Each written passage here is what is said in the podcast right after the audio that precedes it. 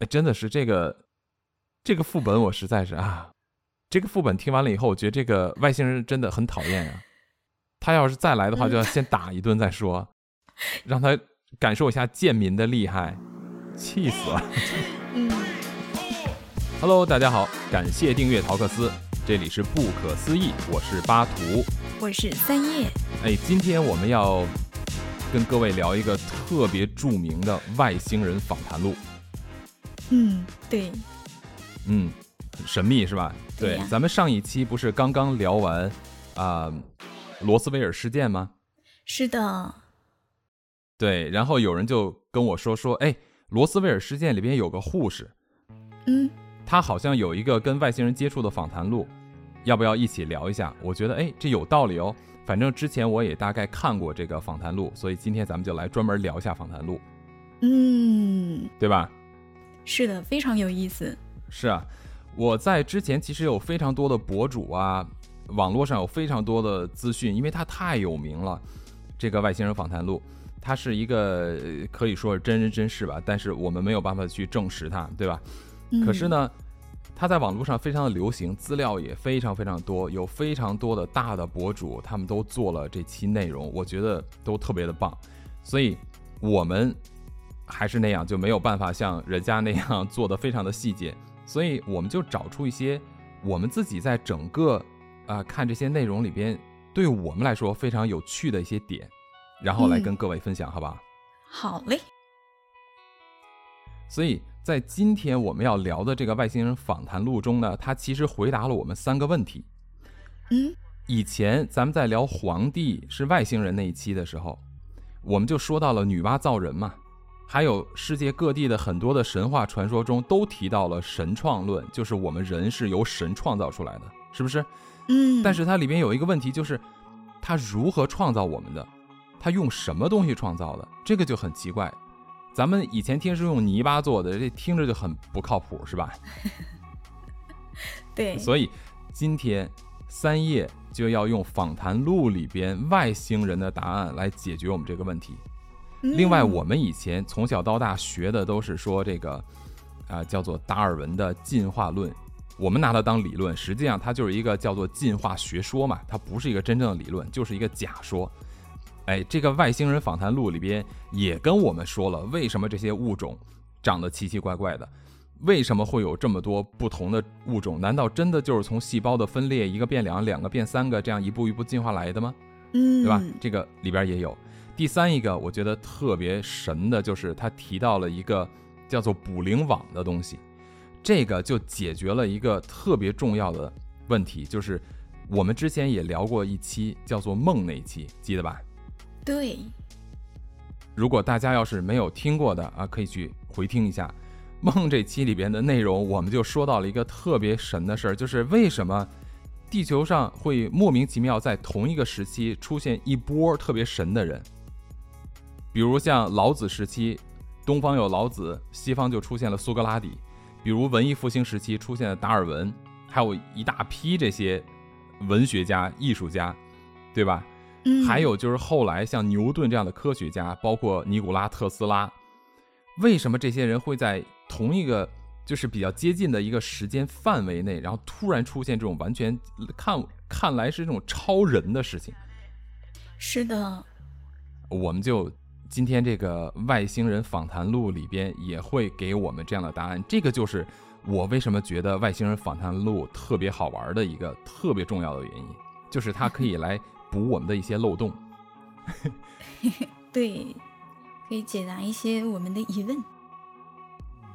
没错，以后咱们再说我们强行安装胡扯是有外星人给我们做背书的，我们的脑洞由外星人来补，你听不懂，那因为你不是外星生物，你不是外星智慧，你知道？嗯。所以咱们今天就要先从《外星人访谈录》这本书说起啊。不过这本书据说很长，我这个人特别不爱看字儿。我阅读起来就会觉得很难受。对，所以看书这件事情就交给三叶。对对对，所以这个整个的事件还是由你来叙述给大家听一下。我们先把这个故事讲给大家是怎么回事，然后呢，我们再来啊、跟各位分享我们自己在里面找到的一些有趣的点，好不好？好嘞，好嘞。当然不要忘了，我们节目的调性，这种胡说八道都是越聊越嗨，所以呢，一般情况下都是在我们的话题靠近后半段的时候，才是我们真正聊嗨了以后不断的开脑洞的时候，所以一定要听下去哦。对对对对对，我们依然是始终不能忘记这件事情。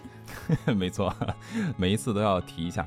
OK，那就麻烦三叶先来给我们讲一下整个这个事件的过程吧。对，这个就是嗯话说在上个世纪五十年代的时候，话说在上个世纪，从前有座山，山里有个庙，好老套啊。对，就上个世纪 五十年代的时候，有一个科幻作家呀，他叫劳伦斯·斯宾塞尔，他写了一本书叫《外星人访谈录》，里面有一个素材啊，它是来自好像是真实事件的。嗯我们上一期聊到的呃罗斯威尔事件里面的一个参与者，嗯嗯她叫克洛伊，她是一个护士。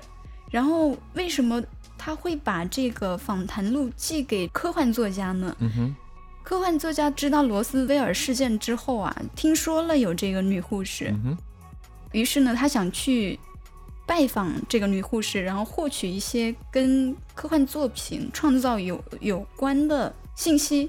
但是第一次呢，没有获取到这样的信息，就是没有什么帮助。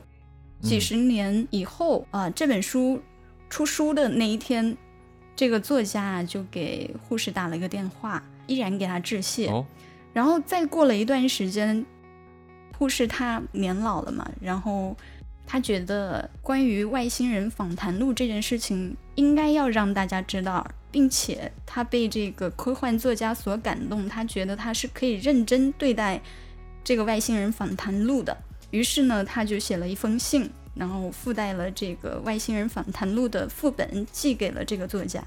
哦，对啊，因为你想嘛，这么机密的事情，那这个作家肯定是费了非常大的这种心力，才能找到一个，呃，整个美国政府和美国军方想掩盖起来的一个人，对吧？嗯，是的，对啊，我觉得他也好神呀，路子好野呀。真的，真的，因为这个事情它其实是需要被保护的，这个信息不被知道。那这个护士在跟外星人接触的过程当中，他也收到了指令，不允许他把这些信息暴露出去，不然的话会有人身安全的问题。呃，对这个，我当时看到的是说，这个护士啊，她当时才二十三岁，后来就美国政府为了让他封口嘛，就是军方嗯，给了他一大笔退休金，然后二十三岁就让他退休养老去了，就是你爱干嘛干嘛吧。但是呢，签了份保密协议，嗯，就是说你不可以把这个信息透露给任何人，不然的话就按这种叛国罪论处。对对吧？所以说他等到这个年老的时候，他也不用担心叛国罪了嘛，就是他马上就要入土了，所以他就决定把这个事情，他觉得大家应该要知道，而且他也有这个责任把这个事情告诉大家。而且他把这个信件寄出呢，是用的这种延时，也就是他先放到这个，比如说快递公司或者是呃邮政的地方，然后告诉他们，呃哪天哪天才能寄出去，是不是？是因为当这个作家收到这些资料的时候，他已经通过安乐死了结生命了，也就是当他把信息真的别人看到的时候，他已经死了，所以他也就不在乎了。嗯，是的，但是这个对，对这个事情的重点是他为什么一定要把这件事情公之于众？这个外星人访谈录里面有提到一些非常有意思的事情。OK OK，嗯，那么啊，所以这原因现在能说吗？嗯，现在不告诉你，我们这个要留到 最后说。哎呀，嗯，对呀、吊胃口。OK OK，好。是的。但是现在呢，嗯就是我想分享一下在这里面看到的几个非常有意思的事情。任性，OK，对，哎，就是嗯在看这个外星人访谈录的时候，我就发现他有提到一个嗯几十亿年前啊，在太空里面嗯有一个大型的生物实验室，它叫世外桃源再生公司。你看它这个名字 这谁起的名字？对，这个是《外星人访谈录》里面的主人公艾罗，他阐述的。嗯 他用中文说的吗？不是用中文说的，他可能是为了让大家便于理解，OK，哇，我觉得这个好好有槽点呀。是吧？对啊，对啊，他们那个实验室是不是种的都是菊花呀？为什么？采菊东篱下，悠然见南山的感觉。哎呀，这个疑问可以带着去问艾罗。我好吧，好吧，等我等我有机会的。嗯，OK，呃，打断了，不好意思，你继续。这个大型生物实验室是干什么的哈？他们专门去研发生物体，嗯对。那这些生物体呢是要兜售的，也就是是有买家的，谁出的价高，他就把这个生物卖给谁。研发生物体，对，你知道他们研发的是什么生物体吗？外星人应该是不会就是我们的神吧？不会就是造人吧？对呀，你看看我们有非常多的这个人是神创的嘛，嗯。他们就是说有在研究这种类人生物，嗯。然后他把这种类人生物，包括还有其他的生物，像这个猪啊、狗啊、猫啊，都有在研发，然后把这些生物研发出来，再注入到没有生命的星球里面，然后创造一个生物群。这这不就是基督教里边神创论的这个先造伊甸园吗？对，就是这个。哇哦，哦，所以所以他们不应该嗯叫伊甸园，应该叫世外桃源。圣经有点胡扯。所以它叫世外桃源再生公司。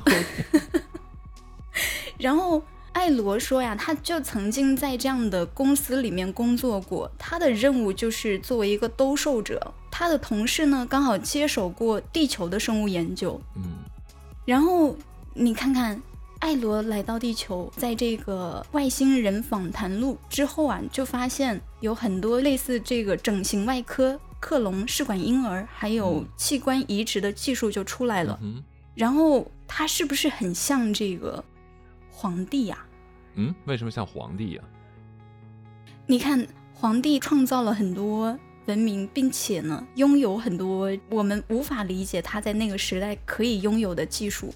我怎么觉得他更像女娲和伏羲呢？女娲和伏羲。就有点像女娲、伏羲、燧人氏那波。哦，你是说他们是同事吗？对呀、你像不像同事嘛？估计他们都是在这什么世外桃源 再生公司工作吧，对吧？因为皇帝有可能是他们创造出来的。也对吼，你这么说还真的是哈。其实我觉得皇帝，就像咱们之前聊皇帝是外星人那一期，其实就说过，可能皇帝嗯掌握的更多的信息和技术啊，当时呢，当时的人类，他可能不具备这个理解力和认知，也就是他学不会。就像我们现在如果拿一个 iPad 去交给啊、呃大猩猩，因为大猩猩属人科嘛，它跟咱们其实是一类人一类东西的物种上来讲，不啊呃黑猩猩，对不起，我说错了，黑猩猩，黑猩猩是属于人科，跟我们是一类的，那大猩猩属于猿，呃跟我们不一样，对吧？那嗯，我们今天拿个 iPad 去教黑猩猩怎么用，它可以很快的学会怎么看照片呀，怎么玩游戏这种东西，但是他没有办法去理解这个东西怎么制造出来的。所以，皇帝那个时候呢，其实可能给当时的人类看了很多东西，也用了很多东西，但是人类无法无法理解，他只知道这个东西可以用，但是不知道怎么理解，所以他造不出来。所以我们有很多这种远古的一些技术无法复刻。对，对吧？因为它有可能是初代的那种造物，嗯，对，这个就说到，嗯这就说到进化论呐、嗯你看这个人类学家的一个结论，他就发现人类来自同一个 DNA 组，嗯，然后人类的祖先全部来自一个黑人。就来自于非洲大陆嘛，就现在的黑人，对对，对，那其实他就是说进化论是不正确的。是的，是的，对，在这个外星人访谈录里面，其实他也提到了进化论是错的，它是没有办法被证明的。而且，其实进化论，呃，可能有些听众也许知道的更多。那我们在这里边呢，简单的就来说一下，进化论它是什么时候被当做一个，都其实从来没有当做一个这种呃结论性的理论来使用过。但是它是在什么时候被更多的人开始去讨论，来所谓的当做一些理论基础来应用呢？嗯，时间是在大概是在十八世纪的时候，因为那个时候是在整个欧洲人的殖民扩张的时候，当时就有非常多的这种言论，就是说白人至上嘛。嗯，对，对吧？包括当时对亚裔呀、对南美裔呀、对一些岛上的人呀，包括对这个。黑人呀，都有这种去，呃，掠夺呀、奴役呀。他们用的一个理论基础就是用达尔文的这种叫做区域进化论，就是我们所有的人类不同的肤色是由不同的物种进化来的。他们用这个理论来支持他们自己做法是正确的，说他们比我们更高级。所以用这再加上这种黑暗丛林法则，是吧？呃，这个，呃，达尔文进化里面提到这种适者生存呀、弱肉强食的概念呀。所以他们就可以堂而皇之的用这个当做理论基础来支持他们所谓的这些行为是正确的。这个其实才是真正达尔文进化论被广泛应用的一个时间点，那并不是一个嗯结论性的东西来讲的。对，它其实是有一个背景的。对，而且这个进化论呐，它其实只是一个科学幻想。对，因为它没有办法证实嘛。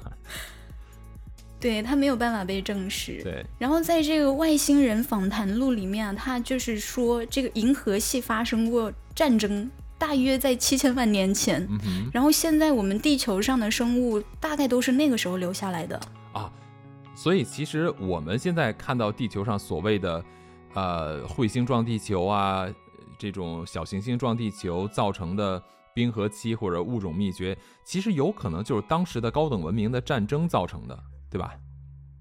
嗯，对，是的，波及到了地球。嗯，然后在这个时间之前呢，就是地球上都已经有这些生物了，但这些生物它是怎么来的？嗯哼，外星人访谈录里面就是刚刚我们提到的这个大型的生物实验室，它就是在造这些生物，然后可能在一个时间点，他们发现地球上是呃，地球是一个无生命的星球，然后他就把。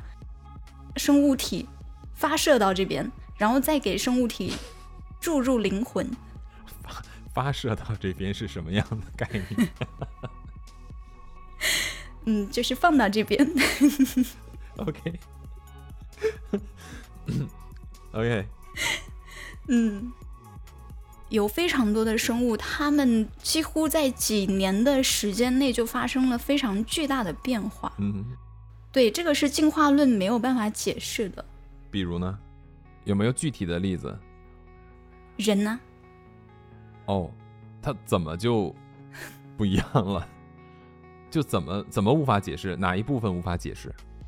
你看，用进化论来看，人从猿站起来了，就是站起来，它是反人类的一个行为。我们站起来的话，是不利于这个地球引力的，不是吗？嗯。而且这个行为，它其实就这种进化，它是需要很多科学技术才能完成的。我们现在的科学技术，你要去让一个生物突然站起来，就是四四只生物让它突然站起来，我认为不是一个很好做到的事情。那关键是为什么要站起来？对，对吧？我觉得这个可能是更重要的一个点，就是它好好在地上。爬四脚走就好了，干嘛非得让人家站起来啊？就好像很多人类训练狗，就让狗站着那样跳一样，那狗多难受啊！它好好的让它四只脚走就好了，为什么要让它站起来？嗯，对，这个就是就是我们想不通的，而且用生物进化论也解释不了的一个问题。没错，那他们的解释就是就是这些外星人可能在做实验的过程当中，他觉得这样好玩儿啊，不是让我们干活的吗？我觉得站起来以后腾出两只手干活儿，哎，哎，对吧？嗯，有道理啊，你看吧。哦，解放我们的双手。是不是？人类的散热系统是通过皮肤啊，嗯，是的，然后又解放双手。现在你看，就跟很多广告语一样，什么什么什么东西让你解放双手，这不就让你干更多活吗？是不是？有道理哈。对啊，嗯。哎呀，对呀，对呀，对呀。那他他们让我们站起来干更多活是，他们是有目的要达成的。嗯。是什么目的呢？挖矿啊。哦。对不对？哦，是的。啊，挖山铜。嗯嗯。他们其实是有提到，他们的星球应该是有稀缺资源。是。嗯，对，但是后来他们的这个公司就倒闭了嘛，然后会出现一系列的问题，比如说这个地球上的物种灭绝，这都是外星人访谈录里说的吗？嗯，是啊。OK，嗯，我我怎么我怎么觉得，嗯，对不起，就比如说这个物种灭绝之后，它没有没有别的物种可以替代它。我们现在地球上不是有很多物种在濒临灭绝吗？嗯哼。但是呢，呃，这些创造这些生物体的外星人也有在暗中保护这些产物。就比如说，我们会在新闻当中突然看到某些地方又发现了这种动物。嗯啊，我猜想有没有可能就是他们在保护的过程当中发现。哎这些生物好像就没没没法继续下去了，然后又往地球上输送了一些。他们不是都倒闭了吗？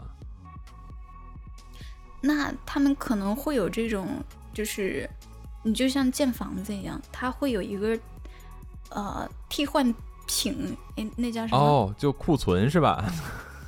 啊，对他们会有库存，剩余产能的库存。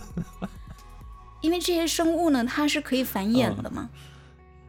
啊，就是他们在他们破产的公司里面还养了一波，就看着这边少了，我就给你补点货，也是有这种可能的，你不觉得吗？好吧，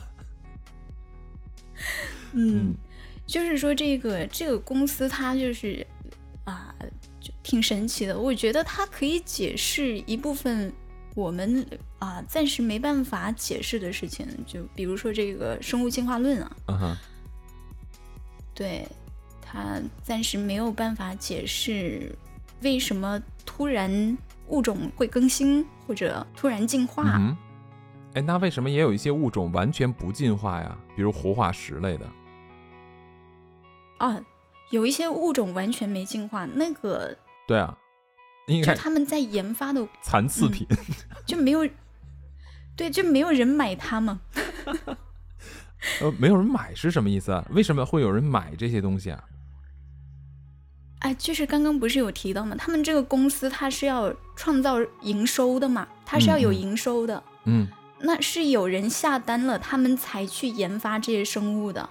你就比如说鸭嘴兽，嗯，鸭嘴兽是一个很神奇的物种，它是呃由海狸和某一种特殊的鸭子杂交出来的一个品种，但是以我。现在对于这个生物学的认知，就两个物种杂交之后，它是没有办法继续繁衍后代的，对不？对对啊，就骡子嘛，对不对？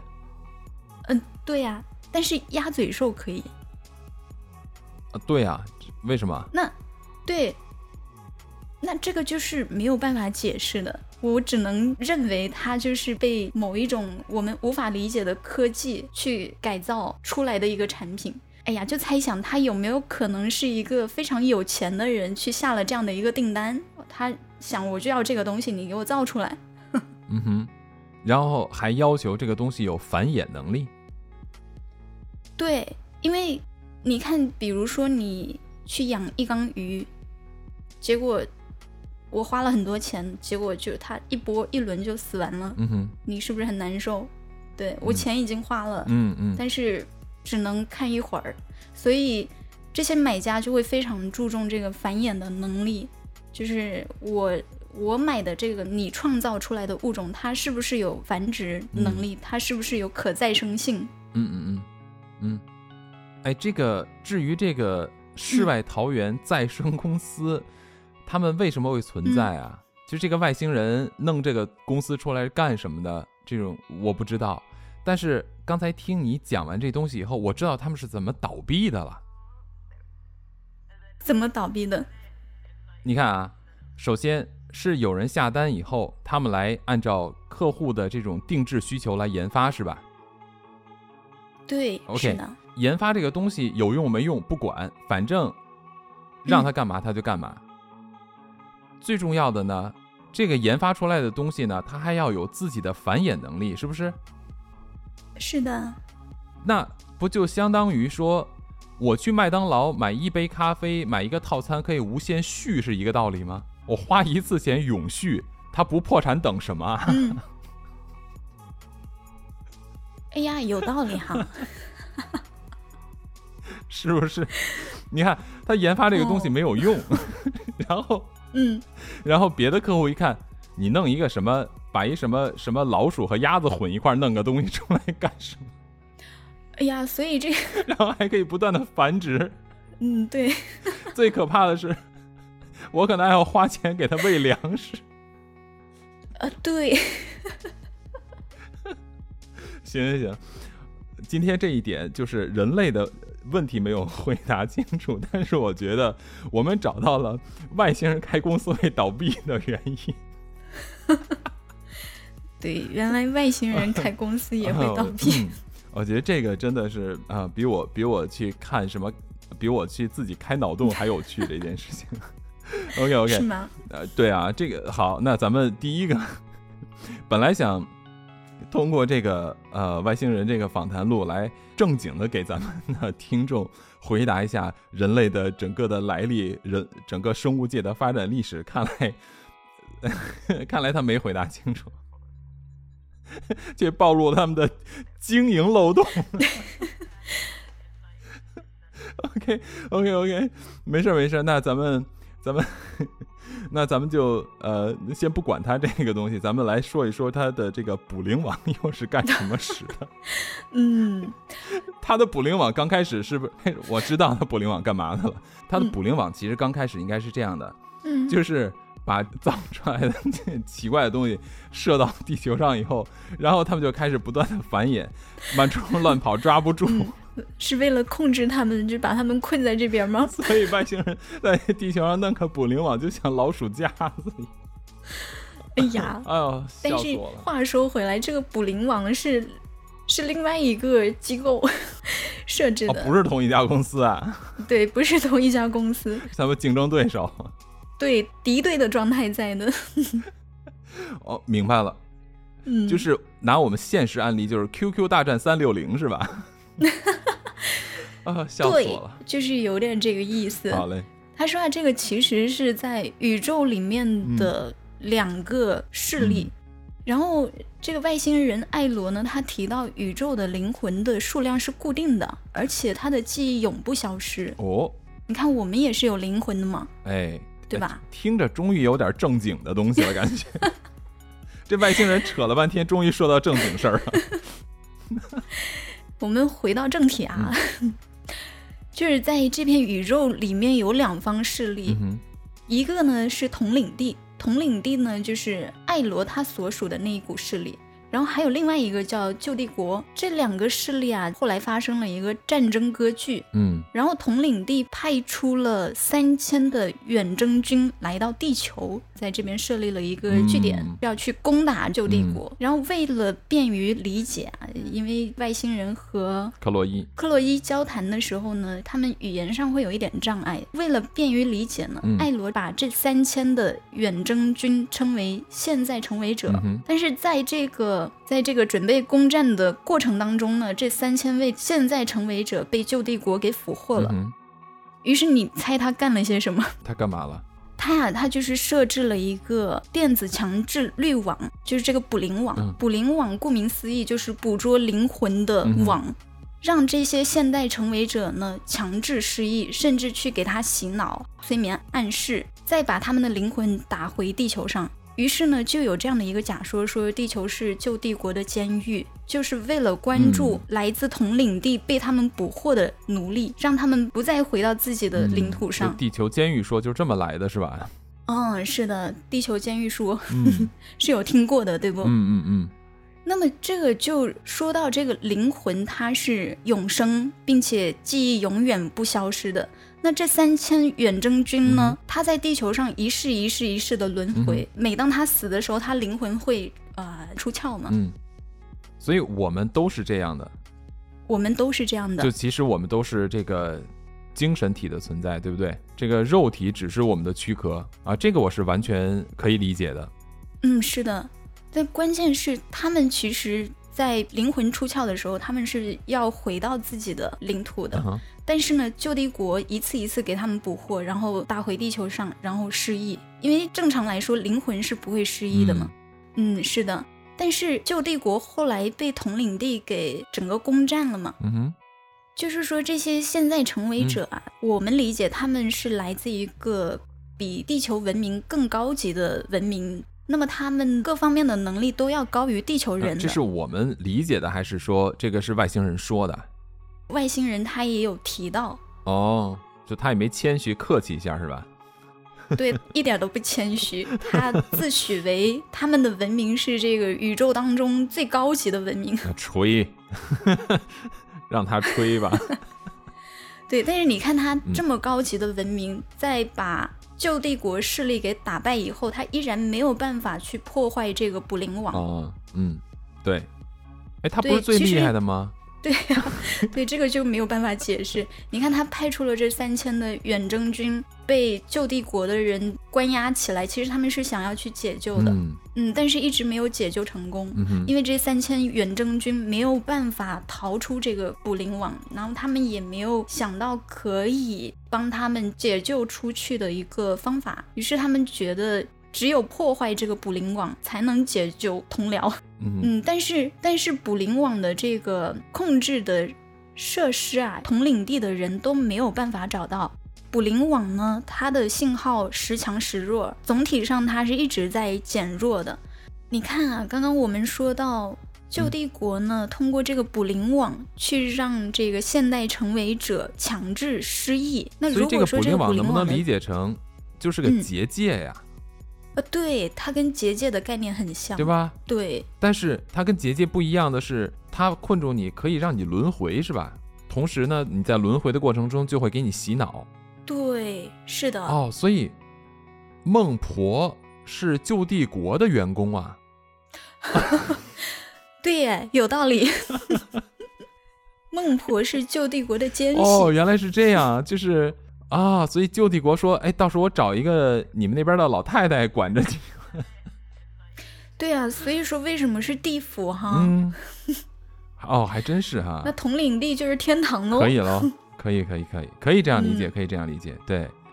嗯所以你看，我们的中药还是可以发挥作用的。我们的中药，我就不相信孟婆汤是西药。呀，那那那那，嗯，嗯，那嗯，好，突然突然不敢说下去了。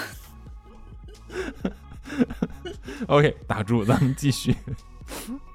嗯，对，就是说它这个捕灵网，它的信号有时候会减弱，嗯哼，在减弱的时候，它会突然出现一大批智者。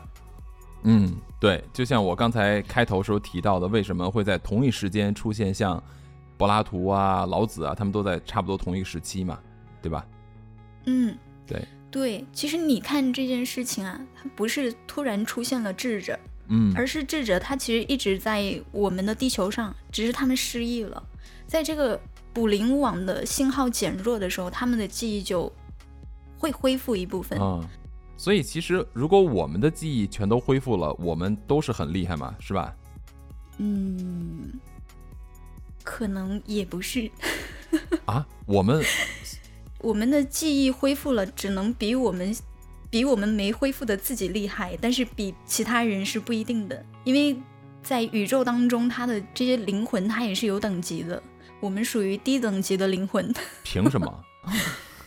凭什么？对啊，对，这里我们就是解释一下凭什么，对，凭什么这个达芬奇是达芬奇啊？凭什么他能拥有这么多技能？为什么？嗯 他也许就是这三千个远征军的其中一位。哦因为他的文明，他的灵魂的文明高于地球的其他人的文明，所以他的能力哎比其他人高。那我们到底是地球原生的呢，还是说我们不是来自于？我记得这个访谈录录里边说，我们是来自于旧帝国的嘛，我们是来自于旧帝国的贱民。来来自于旧帝国的贱民，他是这么说的，嗯，是的，打不死他，真的是。并且你你知道他说的这个贱民里面都有什么人？有什么？人？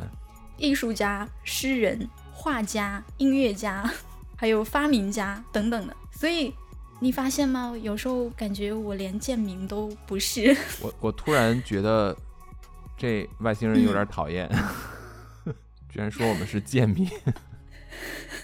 然后呢，这个，嗯哎呀，他其实就是用这个文明的等级去做了一个划分。哎，说到这里，我就可以给大家聊一下文明等级它是怎么划分的。，OK，这个外星人访谈录里面，克洛伊是怎么跟艾罗交流的？他们是用意识交流的，对吧？嗯也就是他们用意识控制躯体。嗯最高级的人，我们且称为人啊。最高级的人呢，他可以随意的控制躯体，就是哪怕这个躯体已经有意识，它也可以把别人给赶出去，然后进入到这个躯体，然后使用这个躯体。其次呢，它可以拥有比较坚固的躯体，就像艾罗，哦，它可以通过非常快速的运动，它身体也不烂掉；它可以经过高压，它也不坏掉。就说它这个躯体的材料是为这个等级的人专门定制的。其次呢，是守卫兵，类似这样子，他们可以配备一些兵器。你看《外星人访谈录》里面讲到艾罗他的这个身躯啊，他是没有肌肉的，因为他不需要去拿什么武器啊嗯什么的，就他脑袋比较大，然后身体非常小。他就是通过意识去操控这个躯体，但是他不需要拿武器。那么比他更低级的灵魂是作为一个兵种存在，那么他们就要使用一些器械。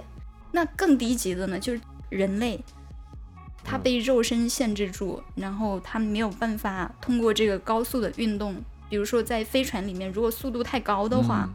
对他们影响会非常大嘛，而且它有一个寿命的限制，嗯嗯。所以在他们看来，人类是最低级的生物。啊，最低级的灵魂，而且没有办法选择自己的躯体，是随机分配的。啊，就是我们生活在哪儿，呃，我们是什么样的人，我们这个身体什么样子，不是遗传来的，是谁分配的？随机分配，哦，就是整个这个系统随机分配是吧？对，就是相当于是由我们的灵魂是离不开这地球的这个捕灵网的，然后呢，我们的灵魂被捕灵网抓了以后，就由捕灵网再随机分配一个肉体是吧？是的，哎，那我就有另外一个问题啊，嗯，那这生不生孩子不是我们说了算吗？我们说了算，但是孩子的灵魂不是我们说了算的。那如果假设啊，人类全部都不嗯生孩子了，他的灵魂放哪儿去啊？哦，知道了，知道了猴身上，所以孙悟空就出来了。啊？对，是的，有道理啊。你看那些是 以前的那些神狐鬼怪的东西，嗯，山精地灵这些东西，你看现代当下人类社会为什么几乎你无法看到吗？你也听不到现在有这个传出这样东西，是吧？现在说到的基本都是以前的传下来的，说啊有什么什么样一个故事，嗯，对，估计呀、就那个时候人口比较少，哦，对耶，没那么多地儿放。就放在什么猪身上就成了猪八戒呀、什么放猴身上有道理。所以，什么玉皇大帝这都是骗人的。嗯，就是大家嗯想象出来，然后自我洗脑的一个故事，也有可能是旧帝国在给我们洗脑，对，给我们，因为这个捕灵网是他们设置的嘛。对对对，嗯，就让我们就这么去想，是吧？嗯，你看他，他在这个强制过滤的过程当中，嗯。给大家催眠，还给嗯。大家暗示，嗯。就是为了让我们相信地球上发生的一切，然后让我们不要去恢复我们的记忆。哎，哎但是有一些人可以哎，比如说像那些修行的人，比如像嗯。什么藏传佛教的那些转世灵童啊，什么这些，他为什么会比一般的人更有智慧，学东西更快，或者说对呃经文呀，对这些东西理解更强？我觉得其实就是因为他们不断的在研修同一个东西，就可以把上一世的东西能够带到下一世来，他们就成为了这种转世的这种灵童，然后就成为了后边的这些，对吧？就活着的觉者们。嗯，啊，觉者，对啊，那个佛家不是讲说成佛的概念，佛不就是觉者的意思吗？那觉者觉了什么呢？不嗯就是他发现了这些事实吗？就像你刚才提到那三千勇士是吧？那嗯佛家里面讲了一个三千大千世界，会不会就讲的是这三个人？对，就是咱们说到这个，有一个吠陀经，嗯哎，这个也是外星人访谈录里面提到的，说嗯这个三千的远征军啊，他们是驻扎在喜马拉雅山脉的。啊，你看这些转世灵童都是那一代的嘛，是吧？哦，是吧？对啊，就是活佛、活佛啊什么的，嗯不都是那一代的吗？对，那就是有关联了。对，对，他就有提到说，这个三千远征军呢是不被允许告诉地球人真相的。哦，但是因为在这边待的时间太长了，他们也无聊嘛，嗯 所以他就是在当时传阅的这个梵文的佛陀经里面加入了一半的真相。我怎么觉得这波外星人也不怎么样啊？闲的没事儿干就忽悠我们啊，这是。你看，他就是他又不能告诉我们就是完全的真相，但是他又把这个真相加入到啊我们能传阅的书籍里面，啊就让我们去猜我们的这个真相啊，可能就在这三千远征军里面。如果说他们这些人的记忆全都恢复的话，嗯那可厉害了。能有什么用？你就比如说这个我们历史上出现的这些牛人，像特斯拉呀、嗯达芬奇呀，嗯还有牛顿呐、他们如果说不失忆的话，那我们的地球得发展成什么样子？但是我觉得哈，这嗯个艾罗啊挺能吹。怎么说？你看这三千远征军，就算他比我们牛，好吧，我姑且承认，我们都是贱民，对吧？他们牛，嗯他们等级高，那不也没逃出这个结界吗？他不还在地球上轮回吗？是的，就算他的智慧，呃，储存到了今天，我觉得也没多大用吧。嗯，这个就说到他们可能不一样的领地术业有专攻吧。刚好这个结界呢，就是同领地没有办法破解的一个东西。嗯，他们没有办法破解，是因为藏得很深，还是因为他们是没有找到他们，还是找到了，但是就是解决不了，是吧？没有找到，呃也没找到。嗯，哦，是的，他们国家很强，但是别的国家也有可能有一部分很强，他只是在武力上把对方给瓦解了，但是还有一些技术可能是他们没办法达到的。这怎么听着也不太像高等文明呢？哦，是吗？对啊，还打来打去的，跟蚂蚁感觉也没多大区别。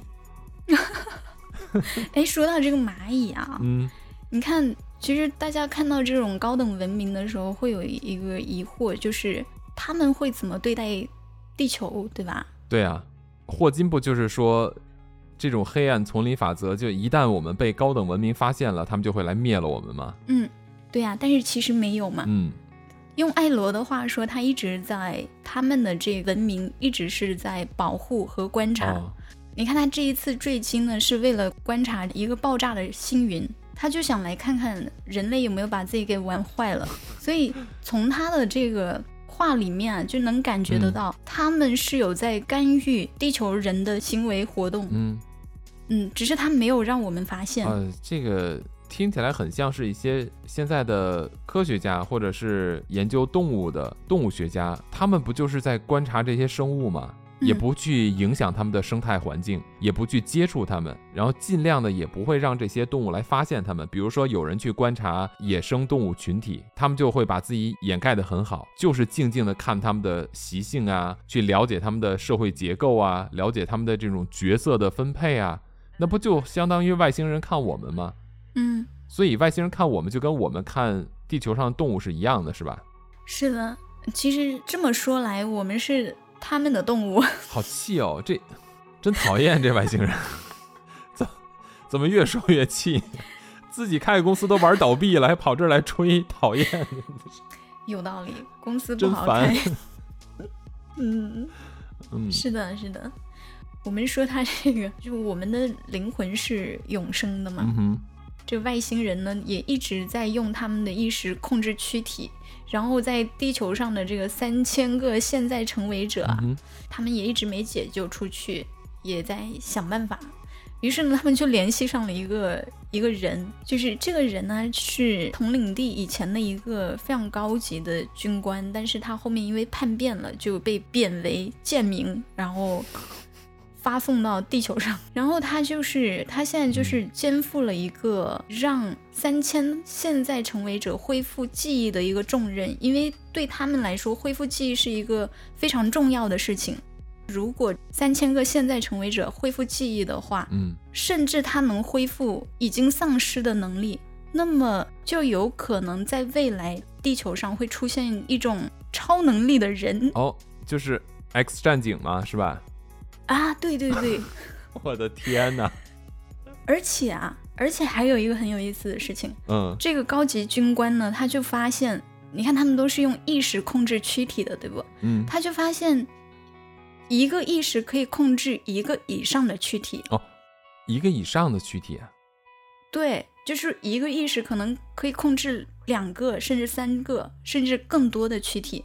你看，他就有说到，这个精炼钢铁的方法是同一个现代成为者寄居到两个身体里面发明的。嗯然后还有这个电话，电话的发明人贝尔，他对这个电话的设想是在世界的几个地方同时出现的。啊，他解释这个事情是同一个意识体控制的。哎，这个也能解释佛家说的不生不灭，呃，人是固定的，你的灵魂是固定的，就就在不断的轮回和永生嘛，就不会有新的出现，也不会有死亡。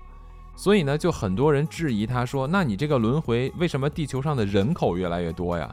那这就可以解释啦。就我嗯一个人控制好几个肉体啊，哎，是哎，是吧？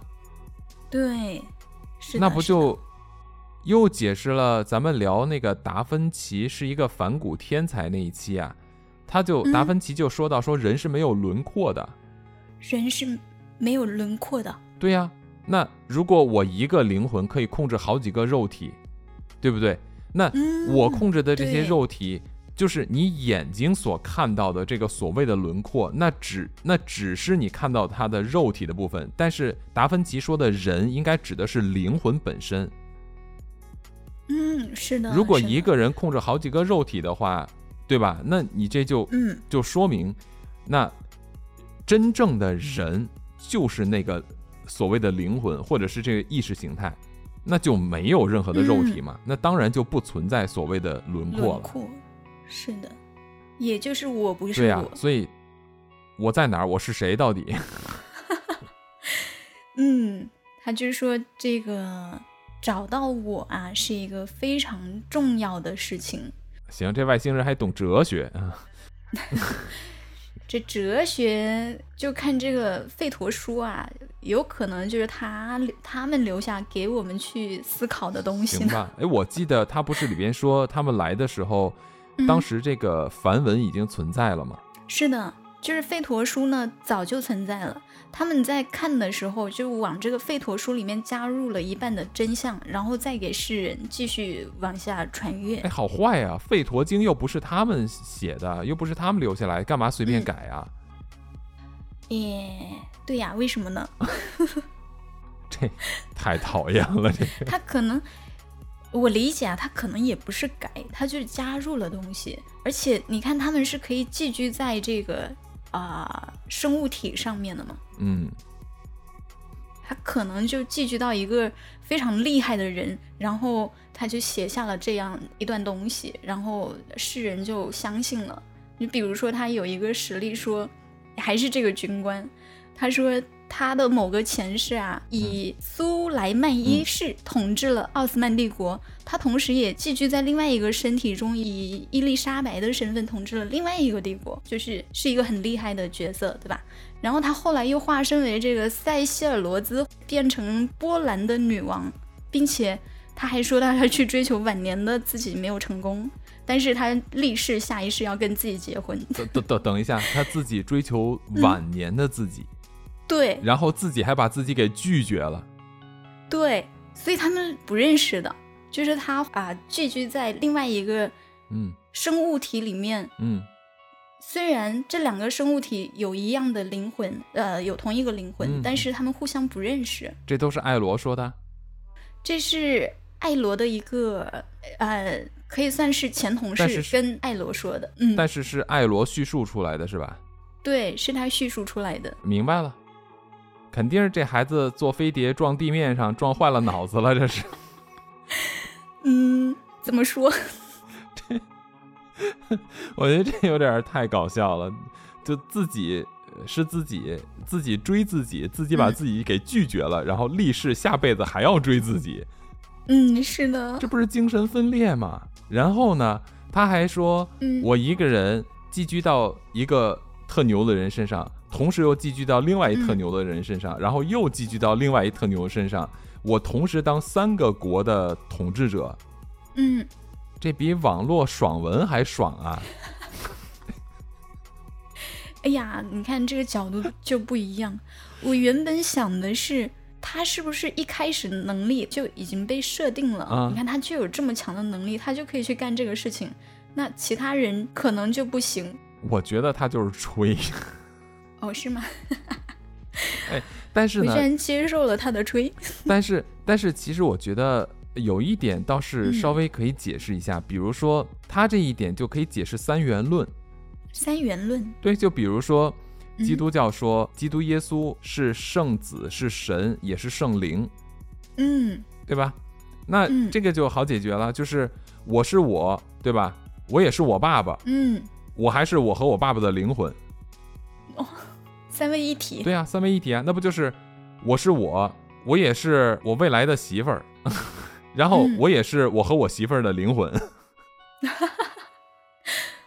其实我我觉得这个还蛮有意思的。嗯，就我是有想过，如果结婚的话，我愿意跟我自己结婚，就是我想去找一个我，嗯然后跟我结婚。哦，明白了。嗯、我也有一个词来解释这个现象，什么？自嗨。呃，我的天哪！所以你最开始的时候说留了一个什么，要到结尾才说的一个秘密，那那是跟这克洛伊有关系吗？嗯，是的。那什么？你看啊，他为什么一定要把外星人访谈录副本交给这个科幻作家？啊所以你刚才讲的这些都是副本是吧是的，这是哦副本里面记录的内容。？OK，嗯，如果他是一个普通的人的话，他其实大可不必。嗯对吧？因为他死了以后，他也看不到这个副本会被传阅，就对他来说没有用。嗯那就是到后面呢、这个克洛伊在给这个科幻作家写的信当中啊，他就有提到，他在养老的过程当中，艾罗有跟他恢复联系，然后告诉他他是三千现代成为者之一。也就是说明事情发生的现场，为什么只有克洛伊能够跟艾罗用意识进行交流？因为他是三千的现在成为者之一。他把外星人访谈录给公之于众呢，就是因为这三千的现在成为者啊，已经把逃出捕灵网当成了一个自救的任务，然后把这个外星人访谈录公示出来呢，也就是可以给全世界的人都看到。那也许就有一部分，也许就有一部分的现在成为者能够看到，然后恢复记忆。哦，这个都是克洛伊本人说的，不是他本人说的，是我猜的。好吧？我觉得今天啊，这个副本是我第一次听，我从来没有听过，嗯它还有副本。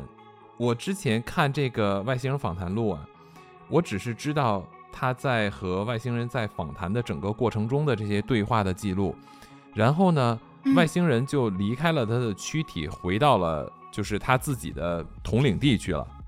嗯之后呢，克洛伊呢被军方又控制了一段时间以后，就给了他一大笔钱，让他退休了嘛，就跟他说你要保守秘密哦，对吧？等他离开军事基地的时候呢，他又收到了这个外星人艾罗的回复，就是又是通过这种意识交流说啊，我知道你平安，我就放心了，就很好。然后他们就再也没有嗯沟通过，所以哦，我不知道他竟然还有个副本，又说他是现在成为者，还说他是什么，呃，四十年一直跟艾罗有联系，他还恢复了八千年的记忆。嗯。就是我我没有看过《外星人访谈录》这个原著啦，就如果要是《外星人访谈录》的原著嗯。都是这么写的，那我就觉得，本来我其实是挺相信这个外星人访谈的，但是呢，后边这一段就让我就就产生怀疑了哦，是吧？啊。那我宁愿相信达尔文说的是真的。对，因为我们也没有见过克洛伊嘛，也不知道艾罗是不是真的。那这个事情其实就想给大家去交流，如果想知道的话，可以去见一下克洛伊。你 你这是在诅咒大家吗？没有没有没有，我我其实，呃，为什么会说这个呢？我自己 其实挺兴奋的，嗯因为克洛伊他可能已经转世了呀。他如果说是那个很厉害的人的话，有可能会恢复记忆，比如说他触碰到了，嗯哎呀。最近几年不是好多这个外星人啊，就是飞飞飞碟的事情嘛。嗯如果说他触碰到了跟传递信息相关的设备的时候，嗯。他应该是可以恢复记忆的。啊，对吧？那至于它能恢复多少，我们也不知道。然后刚刚说到我自己觉得很兴奋的一个点啊，他有讲到这个，兴奋点，对。哎呀，嗯，果然是爽就是这，三千三千现在成为者嗯。里面呢，他有他有能力强弱之分。那嗯有一些比较厉害的人呢，他可能恢复记忆以后就是特斯拉、达芬奇，啊甚至可能是爱因斯坦。嗯就是牛顿这一部分人，但有一部分能力比较弱的人，可能就嗯跟我一样，啊，就再弱你也是那三千里边的是吧？嗯，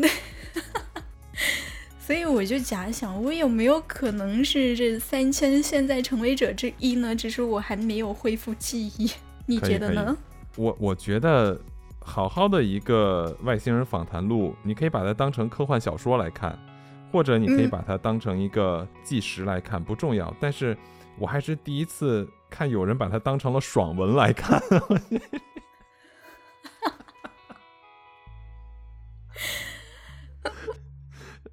OK，我我不欺负你了，我不欺负你了。我来说一下我我对今天听到的这个副本的一个感受和想法，好吧？好呀，那这个我一定要讲一下，我确实是今天跟呃三叶录节目之前，我确实是不知道还有这么一个副本的存在，我是完全不知道的啊、嗯我也从来没有听说过嗯桃花源再生公司这种东西。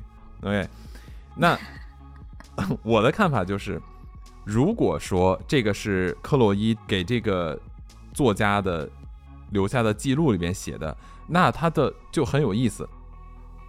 以前我觉得他可能是想把事实说出来啊，因为有很多人，你像咱们上一次聊到呃一九四七年罗斯威尔事件，嗯，那罗斯威尔事件里边也有非常多的目击者和参与者被当时的美国军方强制封口嘛，嗯包括那个农场主，但这些人都是在他们死之前，临死之前就把这些事实都给说出来了。我觉得可信度是非常高的。那我在之前看《外星人访谈录》的时候呢，也是说这个克洛伊，他是把他所有的内容是寄给了这个作家，然后他自己呢，他在爱尔兰就进行了这个安乐死，他相当于是自杀的，通过安乐死，他不想活了。他其中不想活的一个原因呢，他在信里面大概有说说他保存了六十年的这个记忆啊，让他也很痛苦。那他当时二十三岁离开的部队，保存了六十多年，也就是说，他安乐死的时候也有八十多岁的老太太了。嗯，是的，是吧？那如果说这个故事就此结束的话，我觉得是一个很完美的、很合理的一个一个事件。但是这个副本就让我产生了一些疑问。嗯，就是如果这件事情跟他本身没有关系，我可以理解，或者说艾罗后来告诉他说，因为你原来也是现在成为者，是这三千之一，所以呢，我能够跟你产生这种心电感应也好，或者意识交流都可以。但是他后边说的话，我就觉得有点搞笑了。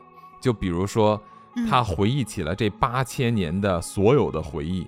哎，你说有没有一种可能？你像他提到的这个费罗金啊，他说他加入了一半真的故事，那会不会这里面有一半是真的故事，另外一半不是呢？那这句话反过来看的话，就是说他首先说费陀经本身就是个假的，只有他们加进去的那一半才是真的喽。对。那我们看到的这个后面它是小说嘛，对吧？以小说的形式呈现给我们的，是不是有这种可能？我觉得如果它后半部分是个小说的话，可以。但是，嗯，从事件的连贯性和逻辑上，我觉得漏洞太大了。嗯嗯，比如说外星生物公司。开公司的，然后这个艾罗原来还是在里边任职的，呃，之后他又自己公司，他们公司又玩倒闭了，是吧？这个我觉得有点夸张了。再加上呢，哎，他，嗯，他其实是在这个太空上很多这种公司，那就是每个公司他们 他们制作的东西不太一样，嗯，只是说当时他待的那个。跟地球生物制作相关的那个公司倒闭了，不是说所有的这种公司都倒闭了。哎，他不是统领地的一个军官吗？就是他活了非常多，甚至可以说万亿年。他是一个灵魂，他在这个过程当中有经历过很多事情。对，可能在近几万年他是一个军官，但是在以前，嗯，可能不是。好吧，我其实还蛮想问他的，就是。他们统领地是全宇宙征税吗？哎呀，我们留着这个问题去问他吧。哎，真的是，反正，呃，咱们今天聊到最后呢，我是觉得这个事件的副本真的是越来越夸张了，让我不知道应该怎么去看他了，怎么去认识他了。对，但是如果说他在像我刚才提到的这个截止点的话。我觉得之前艾罗说到的非常多的问题，其实是可以解答我们非常多现实无法解答的问题的。我觉得是非常有意思的。所以呢，呃，之前他的整个的对话的记录看起来就逻辑上非常的缜密，而且确实能够解释很多我们无法去解释的事情，比如说。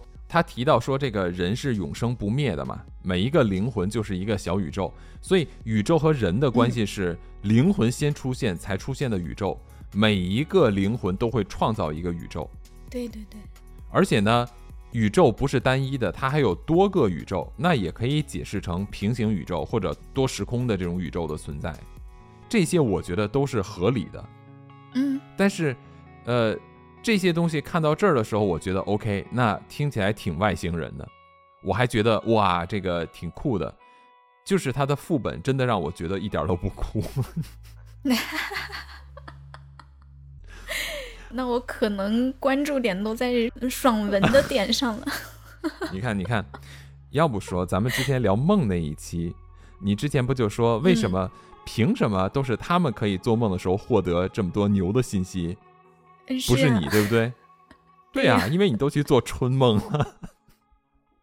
好嘞，所以我肯定不是三千现在成为者。嗯，终止白日梦。哎，可以可以可以，我我觉得，嗯嗯，这个副本真的是让我很难受。嗯，不知道有没有让大家都难受呢？呃，不知道啊。如果你们要是能够坚持听到现在的话，一定要留言给我们哦，告诉我们。对，能听到最后的一定是真爱。哦，没错没错。OK OK，好的好的。那咱们今天就先跟各位聊到这儿吧。嗯，好的。好嘞，嗯，那感谢收听陶克斯，这里是不可思议，咱们下期再见。我们下期再见。拜拜。拜拜。